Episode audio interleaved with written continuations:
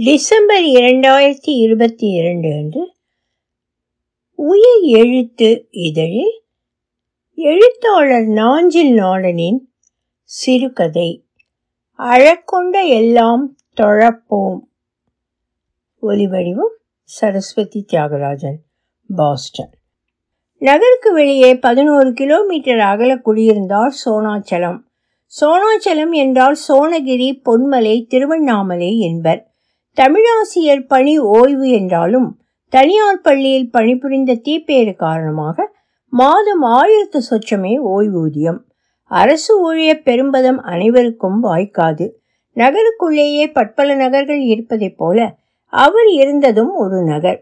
திருநகர் வடநகர் எழில் நகர் பொழில் நகர் பொன்னகர் மணிநகர் தமிழ்நகர் என்பனார் புலவர். என்னதான் மாநகராட்சி வார்டு என்றாலும் பூ என்று சொல்லலாம். புஷ்பம் என்றும் சொல்லலாம் என்பதைப் போல அவர் இருந்த நகரை கிராமம் என்றும் சொல்லலாம் புதுநகரம் என்றும் சொல்லலாம். நட்பேறு காரணமாக முப்பது ஆண்டுகளுக்கு முன்பே அப்பகுதி கிராம பஞ்சாயத்தாக இருந்த காலத்தே இடம் வாங்கி கட்டிய வீடு. துல்லியமாக சொல்வதானால் எழுநூற்று ஐம்பத்தி ஆறு சதுர அடிகள் முப்பக்கமும் வீடுகளுக்கு பொதுச்சுவர் முன்புறம் தேரோடும் மாடவீதி தெரு சாலை என்றெல்லாம் வரையறுக்க இயலாத பதிமூன்றடி அகல சந்து. மக்கட்பேறு இல்லை அவருக்கு. பிறகல்லவா? நன்மக்கட்பேறு. குழலும் யாழும் மாணவர் குரல்களே. மனையாள் கை அளாவிய மாவின் தோசை இட்லி பணியாரம் புட்டு இடியாப்பம். அவர் தக்காரா தகவிலரா என மக்களால் அளவிட இயலாது. என்றால் நோய் வாராதிருக்குமா? அவருக்கு மனையாளுக்கான மருந்து செலவுகள் பால் எண்ணெய் தேங்காய் காய்கறி தேய்த்தூள் வாழைப்பழம் முட்டை மாதம் ஒரு முறை மீன் current bill mobile phone recharge நல்லெண்ட யாமத்து பிகிலூதும் கூர்க்கா ஊதியம். இருவருக்கும் இருக்கும் சில உடைகள் இன்னும் ஏழு எட்டு ஆண்டுகள் உழைக்கும் தரத்தன. எழுபது வயதுக்கு மேல் பீமரத சாந்தி செய்ய யாவர்க்கும் போக்குண்டா? நாளென் செய்யும் வினைதான் என் செய்யும். நம்மை நம்பி வந்த கோள் என் செய்யும் கொடுங்கூற்று என் செய்யும் என்ற மிதப்பில் இருப்பதே சாத்தியம். யாவுமே சின்ன செலவுகள் என்றாலும் மாதம் ஆயிரத்தி எண்ணூறு ஓய்வூதியத்தில் எப்படி காலம் கொண்டு செல்வது? ஆயுள் முழுக்க சோனாச்சலம் கடினமாகவே உழைத்தார். என்றாலும் நாற்பத்தைந்து ஆண்டுகளில் ஆயிரத்தி இருநூறு கோடிகள் சம்பாதிக்க வாய்க்கவில்லை. குடியிருந்த வீடு ஒன்றே எச்சம் சொச்சம் மிச்சம். அவர் என்ன அரசியல் தலைவரா? தேர்தலில் தோற்றாலும் ஆளுநர் ஆவதற்கு நல்லொரு காரணமாக அவருக்கு அரசு மதுபான விற்பனை கடைகளில் வரிசையில் காத்திருக்க நேரவில்லை. ரேஷன் கடைகளில் சில பொருட்கள் ஓசியாக வாங்கினாலும் வீட்டு செலவு சமாளிக்க இயலாது. எனவே இரண்டு கிலோமீட்டர் தூரத்தில் இருந்த நவீன சொகுசு அடுக்குமாடி குடியிருப்பு ஒன்றுக்கு வாட்ச்மேன் வேலைக்கு போனார். அல்லுக்கொன்று பகலுக்கொன்று என இரு காவலாளிகள் ஒருவருக்கு மாலை ஏழு மணி முதல் காலை ஏழு மணி வரை மற்றவருக்கு காலை ஏழு மணி முதல் மாலை ஏழு மணி வரை. கிழமை தோறும் டியூட்டி மாறும். காக்கி சட்டை சீருடை பெல்ட் தொப்பி கைகோல் யாவும் குடியிருப்பு நிர்வாகிகள் அருளி செய்வார்கள். குடிநீரும் ஒருவேளை தீவனமும் கை கொண்டு போதல் வேண்டும். முற்பகல் பிற்பகல் முன்னிரவு பின்னிரவு நேரங்களில் சாயா வண்டிக்காரன் வருவான். குடியிருப்போர் வீடுகளில் ஏதும் கொண்டாட்டம் என்றால் உண்டாட்டு முடிந்த பின் மிச்சம் மீதி சிற்றுண்டியோ தின்பண்டமோ தேநீரோ குளிர்பானமோ கிடைக்கும். விடுமுறை வேண்டுமென்றால் இருவருக்கும் இடையே ஒத்திசைவுகளில் சமாளித்துக் கொள்வார்கள். மகிமைப்பட்ட அரசு ஊழியர் போல் ஆண்டில் பாதி நாட்கள் சனி ஞாயிறு பொது விடுமுறை சிறு விடுப்பு நோய் விடுப்பு தனி விடுப்பு பிரதி விடுப்பு என விடுமுறைகள் கிடையாது. மாதம் ஏழாயிரம் ஊதியம் குடியிருப்பு வாசிகளுக்கு ஏதும் சில்லறை தொண்டூழியம் செய்து கொடுத்தால் அற்ப சன்மானம் கிடைக்கும். சோனாச்சலம் என பெயரிய முன்னாள் தமிழாசிரியர் மன்னிக்க வேண்டும் தமிழறிஞர் அல்ல. வாழும் நகர் புற்று வைத்து புறப்பட்டு பெயர் கூட்ட பெற்று முப்பத்தி இரண்டு ஆண்டுகள் ஆயின என்றாலும் கழிவுநீர் கால்வாய் இல்லை. குடிநீர் கிழமைக்கு ஒரு நாள் ஒரு மணி நேரம் வரும். வரும் நேரம் திறந்து விடுபவர் வசதி போல் அமையும். நகரின் முதல் வீட்டின் சுற்றுச்சுவரில் கரிஞ்சாயம் பூசப்பெற்றிருக்கும். இரண்டடிக்கு ஒன்றரை அடி பரப்பில் சாக்கு துண்டால் எழுதி வைப்பார் தண்ணீர் விடும் நேரத்தை. அதன்படியே தண்ணீர் திறக்க வேண்டும் என்பதற்கு பிரதான் மந்திரி அடல் பூஜல் யோஜனா ஏதும் செயல்பட்டால் உண்டு. தெருவிலிருந்து சந்துக்கு திரும்பும் முனையில் வீதி விளக்கு உண்டு. ஆனால் எப்போதும் எரியாது.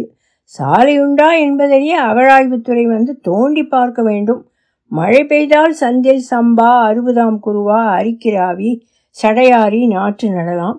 குறைந்தபட்சம் வெண்டை கத்தி சீனியவரை விதைகள் தூவலாம்.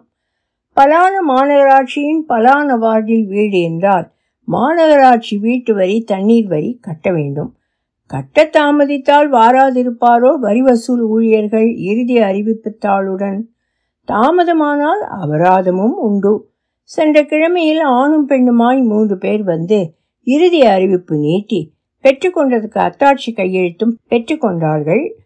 நடப்பு ஆண்டுக்கு மார்ச் முப்பத்தொன்றாம் தேதி வரை வரி கட்டலாமே. இப்போது அக்டோபர் தானே ஆகியிருக்கிறது. என்றார் சோனாச்சலம். விரைவில் கட்டிவிடுங்கள் என சொல்லி புறப்பட்டு போயினர். சும்மா சொல்லக்கூடாது. கையூட்டு அன்பளிப்பு இனாம் பக்ஷிஷ் என எதுவுமே கோரவில்லை. இறுதி அறிவிப்பு பிரித்து வாசித்தார் சோனாச்சலம். எல்லாம் சேர்த்து வரி உயர்வுக்கு பிறகு நாலாயிரத்தி நூறு வீட்டு வரி தண்ணீர் வரி தனி. எல்லோருக்கும் தானே இந்த இழவு? என சமாதானம் கொண்டார் சாலை சரியில்லை தெருவிளக்கு எரியாது தண்ணீர் வராது கழிவுநீர் போக்குக்கு வழி கிடையாது என்றால் வரி கட்டாமல் இருக்க இயலுமா? இல்லை இட்லி சைஸ் சின்னதாகிவிட்டது விலையும் உயர்ந்து விட்டது என்று சட்டசபையில் காட்ட இயலுமா? ஐந்து ஆண்டுகள் மாநகராட்சி உறுப்பினராக இருப்பவர் ஐம்பது கோடி தேய்த்து விடுவாராம். ஏழை எழுத கண்ணீர் எந்த மயிலையும் புடுங்காது. நாம் என்ன மோகன்தாஸ் கரம்சந்த் காந்தியா? வரி உடாமை இயக்கம் நடத்த. என முனையினார் முன்னாள் தமிழாசிரியர் இந்நாள் அடுக்குமாடி குடியிருப்பு வாட்ச்மேன் சோனாச்சலம். பிரதான் மந்திரி உஜால யோஜனா பிரதான் மந்திரி கிராம் சடக் யோஜனா பிரதான் மந்திரி ஜல் சக்தி அபியான் பிரதான் மந்திரி ஸ்வசிய சுரக்ஷா யோஜனா எல்லாம் வந்து கடையினை கடைத்தேற்றம் செய்ய காலம் கனியும் என்பதை எந்த தெய்வம் வந்து முன்னறிவிப்பு செய்யும்? எல்லாம் சரி இவையெல்லாம் என்ன என்று மட்டும் கேட்டு விடாதீர்கள். தேச துரோக வழக்கு வழிமாறி பாய்ந்துவிடும் தெய்வங்களுக்கு திருவிழா பண்டிகை நேர்ச்சை கடன் கொண்டாட்ட பலகாரம் தின்று தீர்ப்பதற்கே பொழுது போதாது. சோனாச்சலத்துக்கு ஒரு வங்கி கணக்கு உண்டு. பண்டு நூறு பணமாக இருந்த குறைந்த இருப்பு தொகை இன்று மூன்று ஆயிரம் எந்த வரவு செலவு இல்லாவிட்டாலும் எந்த குறுஞ்செய்தி அனுப்பப்படாவிட்டாலும் அதற்கான கட்டணம் ரூபாய் பத்தொன்பது எண்பது கழித்து விடுவார்கள். மாதா மாதம் அந்த தொகைக்கு கால் கிலோ சம்பா ரவை வாங்கினால் இரண்டு நாள் உப்புமா செய்யலாம். ரவை உப்புமா சோனாச்சலம் தம்பதியினருக்கு விருந்து. அத்தனவோ காராகிரகத்தில் கொடுக்கப்படும் புழு பூச்சி விழுந்த களி போல் கருதி வாட்ஸ்அப் மாந்தர் கேவலமான ஜோக்குகளை அனுப்புகிறார்கள். அது கிடக்கட்டும். வங்கியில் வைப்பு தொகை மூவாயிரத்துக்கு குறைந்தால் நூற்றி ஐம்பது பணம் அபராதம். மாதா மாதம் எதிர்காலத்தில் வங்கிக்கு காலடி வைத்தால் சுத்திகரிப்பு செலவென்று சொல்லி ஒரு நுழைவுக்கு ஜிஎஸ்டி அடக்கம் பதிமூன்று ரூபாய் இருபது காசு கணக்கில் இருந்து கழித்து விடக்கூடும். பெருந்தொழில் முனைவோர் ஆயிரக்கணக்கான கோடிகள் வங்கிகளில் கடன் வாங்கி கட்டாமல் போய் வெளிநாடுகளில் தனித்தீவு கப்பல் விமானம் காவற்பெண்டிலுடன் வாழ்வார்கள். அந்த வங்கி கடன்களை வேறு எப்படித்தான் ஈடு செய்வது? நுங்கு வெட்டி களவாண்டு தின்றவன் பத்திரமாக போவான். கூந்தல் நக்கியவன் அகப்பட்டு அறை வாங்குவான். குடிப்பான் உண்பான் குட்டிகளுடன் உல்லாசம் கொள்வான். கோடிகளில் கடன் வாங்கி திருப்பி செலுத்தாதவன். அற்ப குடிமகன் தண்டம் இருப்பான். வங்கி கணக்கே வேண்டாம் என்றால் மாதா மாதம் வரும் ஆயிரத்தி எண்ணூறு பணம் ஓய்வூதியம் வரவாகாது. மேலும் இரு மாதங்களுக்கு ஒரு முறை கிடைக்கும் எரிவாயு உருளை தள்ளுபடி நாற்பத்தைந்து பணம் எங்கனம் ஈடாகும். வங்கியில் கிடந்த பணத்தில் குறைந்த வைப்பு தொகை மூவாயிரம். ஒன்றிரண்டு மாதங்களுக்கான குறுஞ்செய்தி கட்டண கழிப்புக்கான தொகையும் பாக்கி வைத்துவிட்டு மிச்சத்தை வழித்தெடுத்தார். வீட்டு வரியை கட்டித்தானே ஆக வேண்டும்.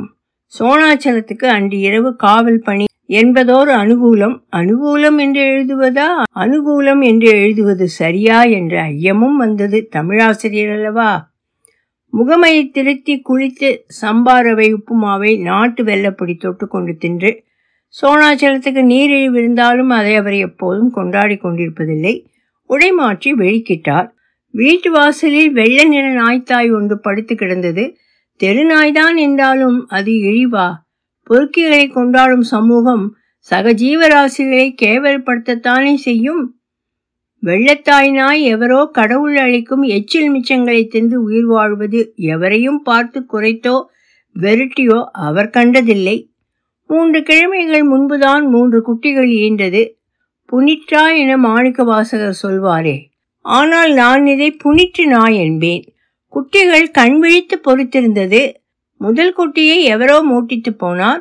சோனாச்சலம் ஒரு நாள் காவல் பணி முடித்து திரும்புகையில் காரில் வந்த இரண்டு இளைஞர்கள் ஒன்றை கொண்டு போனார்கள். இன்று மூன்றாவது குட்டியையும் காணோம்.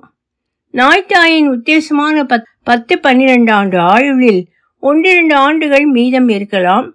ஈதி இறுதி ஈட்டாவோ கூட இருக்கலாம். கடைசி மூன்று பிள்ளைகளையும் அது எந்த நாள் காணும் இனி? குட்டிகளும் தாயை இனி என்று காணும். எவரின் கணிச்சி ஆழி வச்சிரம் வந்து அதனை காக்கும்? வெள்ள நாய் தாயை இரக்கமுடன் பார்த்து நடந்தார். நாய்த்தாயின் உத்தேசமான பத்து பன்னிரண்டு ஆண்டு ஆயுளில் ஒன்றிரண்டு ஆண்டுகள் மீதம் இருக்கலாம். ஏது இறுதி ஈட்டா கூட இருக்கலாம். கடைசி மூன்று பிள்ளைகளையும் அது எந்த நாள் காணும் இனி? குட்டிகளும் தான் தாயை இனி என்று காணும். எவரின் கணிச்சி ஆழி வச்சிரம் வந்து அதனை காக்கும்? வெள்ளை நாய் தாயை இரக்கமுடன் பார்த்து நடந்தார். தியாகராய சுவாமி கீர்த்தனைகளில் ஆபேரி ராக பாடல் ஒன்று நகுமோமு கனலேனி எனத் தொடங்கும். அதன் ஈற்று அயலடி ஜகமேலே பரமாத்ம எவரிதோ முரலிடுதோ என்று நீளும். பரமாத்மாவே உலகத்தில் எவரிடம் யான் சென்று முறையிடுவேன் என்பது பொருள். நாய்த்தாயும் யோசித்துக் கொண்டிருக்கலாம் எவரிடம் சென்று முறையிடுவது என்று ஓய்வு பெற்ற தமிழாசிரியர் இந்த நாளின் காவலாளி. உலக புகழ்பெற்ற சொற்பொழிவாளர் ஒரு இலக்கிய மேடையில் படைப்பாளி என்ற சொல் பெண்பாலா என்று தனது பாணியில் நக்கல் செய்தார். அரங்கம் அந்தரங்க உறுப்பில் கிச்சு கிச்சு மூட்டியது போல் புலகாங்கிதத்தில் சிரித்தது. காவலாளி என்ற சொல்லும் பெண்பாலா என்று வினவாதிய செம்மொழியான தமிழ்மொழியும் மக்களே சோனாச்சலத்துக்கு பேருந்து நிறுத்தம் அடைய ஆயிரத்தி முன்னூற்றி நாற்பத்தெட்டு காலடிகள் நடக்க வேண்டும். அவர் காலடியின் உத்தேச நீளம் புள்ளி ஏழு ரெண்டு மீட்டர் என்றால் நீங்களே கணக்கு போட்டுக்கொள்ளுங்கள் கைவசம் கால்குலேட்டர் இல்லாத வாசகருக்கு சொல்கிறேன். தொள்ளாயிரத்தி எழுபது புள்ளி ஐந்து ஆறு மீட்டர் உத்தேசமாக ஒரு கிலோமீட்டர். பேருந்து பற்றி ஏறி தென்பாகத்து மண்டல அலுவலகம் அடைந்தபோது காலை பதினொன்றே முக்கால் மணி. வரி வசூல் செய்யும் பிரிவில் நான்கு கவுண்டர்கள் இருந்தன. இங்கே கவுண்டர் என்றால் சாதி பெயரல்ல இந்த கதாசிரியன் சாதி வெறியன் என அவசரப்பட்டு முடிவெடுத்து விடாதீர் போராளிகளே. அது கவுண்டர் எனும் ஆங்கில சொல். அறுபது எழுபது பேர் நான்கு வரிசையிலும் காத்து கிடந்தனர். வீட்டு வரி மட்டுமன்றி வேட்டு வரிகளும் கட்டணங்களும் முன்பணங்களும் நிலுவை பணங்களும் செலுத்தும் கூட்டமாக இருக்கலாம். வரி வசூலானால் செலவு செய்யலாம். செலவு செய்தால் பங்கு வரும். மேலும் திங்கட்கிழமை என்பதும் மாதத்தின் முதல் வாரம் என்பதும் காரணமாக இருக்கலாம். தேர்ந்தெடுத்த கவுண்டரில் பதினேழாவது ஆளாக போய் வரிசையில் நின்றார் சோனாச்சலம். வரிசையில் நின்றோர் பெரும்பாலோர் பிரதான் மந்திரி அடல் பென்ஷன் யோஜனா. திட்டத்தின் கீழ் வர தகுதியானவர்கள். பென்ஷன் என்ற சொல் ஆங்கில சொல் என நாம் அறிவோம். ஒருவேளை சதுர்மறைகளில் ஒன்றிலும் புதைந்து கிடக்கலாம். கவுண்டரில் இருந்த பெண் எழுந்து போனாள். சற்று நேரத்தில் மடங்கி வந்தாள். சற்றே சலசலப்பு ஒலித்தது. சர்வர் டவுன் என்றனர் எவரோ. சோனாச்சலம் பின்னால் நின்றவர் முனகினார். சத்தமாக பேசினால் ஊழல் குற்றச்சாட்டில் உள்ளே போட்டு விடுவார் எனும் அச்சம் காரணமாக இருக்கலாம். இவனுக்கு இதே பொழப்பா போச்சு. போன வாரம் வந்தேன். ரெண்டு மணி தியாலம் மெனக்கெட்டு கிடந்து வீட்டுக்கு போனேன். ச என்று சலித்து கொண்டார். வெப்ரானுக்கு பன்னெண்டா சேட்டா சிலப்போல் உடன் தன்னே சர்வர் சரியாகும் என்று ஆசுவாசப்படுத்தினார் அவருக்கு பின் நின்றவர். ஆசுவாசப்படுத்தினார் என்று எழுதுவதே இன்று உலகத்தோடு ஒட்ட ஒழுகல் என்று சிந்தித்தது கதாசிரியரின் பிறவி குசும்பு என்றாலும் இளமையில் கல் முதுமையில் மண் என்ற பாரதி பகர்ந்ததாக எவரோ மேடையில் உரத்து பேசி அவையோர் அனைவர் கட்கத்திலும் கிச்சு கிச்சு மூட்டியதும் நினைவில் பேயாடியது.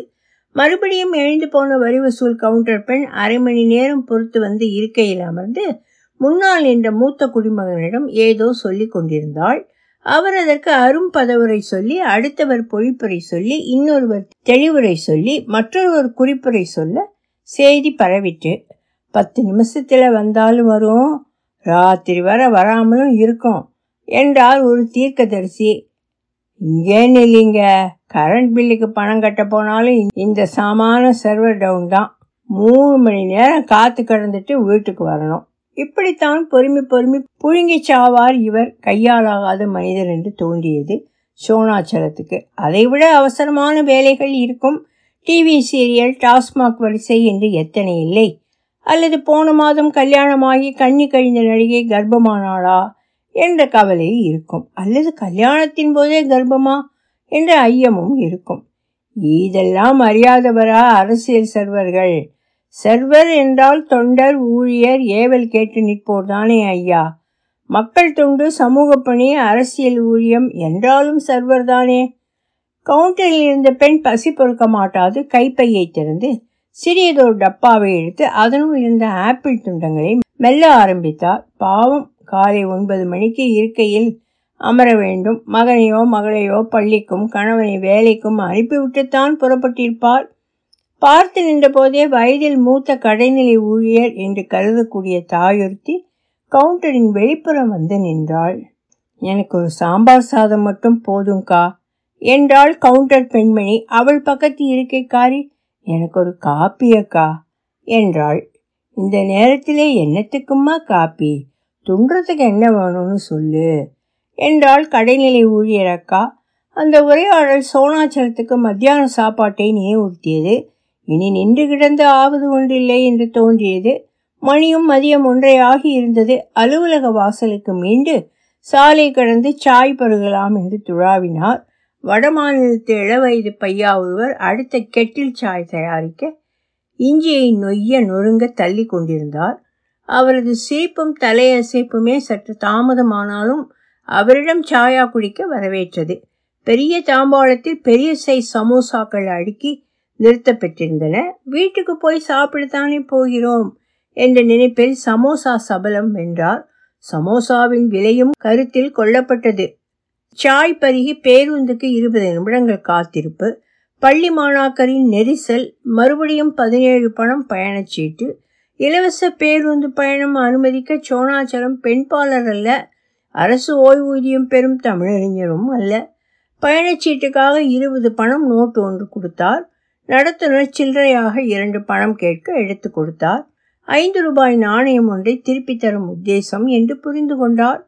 பேருந்து அதன் சர்வ சுதந்திர இயல்புகளுடன் ஓடியது. நடத்துனர் இன்னும் ஐந்து பணம் நாணயம் தரவில்லை. சற்றும் பதற்றமாக இருந்தாலும் தருவார் என்ற நம்பிக்கை இருந்தது. ஐந்து பணம் என்றால் சும்மாவா? ஒரு வெள்ளை கோழி முட்டை வாங்கலாம். ஆம்லெட் போட்டால் தலைக்கு பாதி. சோனாச்சலம் இறங்கும் நிறுத்தம் நெருங்கியது. அருகில் வந்த நடத்துனரிடம் ஐயா பாக்கி சில்லற? என கேட்டார் இருபது ரூபாய் தாள் ஒன்றும் பத்து ரூபாய் தாள் ஒன்றும் ஐந்து பணம் நாணயமும் எடுத்து நீட்டினார் நடத்துனர். ஐம்பது ரூபாய் தாளும் இரண்டு ரூபாய் நாணயமும் கொடுத்திருப்பார் எனும் நிச்சயத்தில் மீதம் முப்பத்தைந்து நடத்துனர் தந்திருக்கிறார் என புரிந்து கொண்டார். நடத்துனருக்கும் சர்வர் டவுன் ஆகி போயிருக்கலாம். எத்தனை பேருக்கு சில்லறை தராமல் மறந்தோ வேண்டுமென்றோ விட்டிருப்பார் என்றும் இது அதற்கோர் தண்டனையாக இருக்கட்டும் என்றும் எண்ணினார். ஆத்திச்சூடியும் கொன்றை வேந்தனும் கற்பித்தவர் சவத்து பையா என்னும் போகிறான் இந்த முப்பது ரூபா கொண்டா நமக்கு நிறைய போகு? எழவா அவங்ககிட்டயே கொடுப்போம். நமக்கு என்னத்துக்கு ஊரா முதலு? என்றும் எண்ணியது இந்நாள் வாட்ச்மேன் மனம். நடத்துனரை கூப்பிட்டு முப்பது ரூபாயை திருப்பி கொடுத்தார். வீடு வந்து சேர்ந்தபோது மணி மூன்றே கால் முப்பத்தி நான்கு ரூபாய் பேருந்துக்கு பன்னிரண்டு பணம் தேநீர் என வெட்டி செலவு ஒரு பக்கம். மிச்சமிருந்த வாழ்நாளில் மூன்று மணி நேரம் களவாடப்பட்டது என்பது மறுபக்கம். என்ன பேசி என்ன பயன்? யாருக்கு எப்போது சர்வர் டவுன் ஆகும் என கண்டதார். சில பத்தாண்டுகளுக்கு முந்தைய அற்புதமான தமிழ் நாவல் சிறுகதை ஆசிரியருக்கு மாரடைப்பு வந்து அரசு மருத்துவமனையில் அனுமதிக்கப்பட்ட போது அவசர கதியில் பொருத்தப்பட்ட ஆக்சிஜன் சிலிண்டர் காலியாக இருந்தது என்றும் அவர் இறந்தே போனார் என்றும் செவி வழி செய்தி கேட்டிருந்தார் சோனாச்சலம். அமைச்சராக இருந்தால் ஆறு மாசம் மருத்துவமனையில் கிடந்து மாண்டாலும் அவர் ஏன் எதற்கு எவ்விதம் மாண்டார் என ஆய்வு செய்து ஐந்து ஆண்டுகளில் அறிக்கை கொடுக்க கோடிகள் செலவு செய்யும் ஆட்சி முறை நமது வினை தூய்மை அதிகாரத்துக்கு குரல் ஆறுதல் படுத்துகிறது. அழக்கொண்ட எல்லாம் அழப்போம் என்று. எவிழே எங்கும் எதிலும் நம்பிக்கை இழப்பே கோசார பலன். அரசிலங்குமரியை ஆடு மேய்ப்பவன் உவத்தல் எல்லாம் சினிமாவில் தான் நடக்கும். ஈண்டு உவத்தல் எனும் சொல்லுக்கு புணர்ச்சி கலவி முயக்கம் உடலுறவு சோழி பார்க்கறது வெச்சு செய்யறது என்பன பொருள் என்றோ அழக்கொண்ட எதுவும் அழப்போவதில்லை.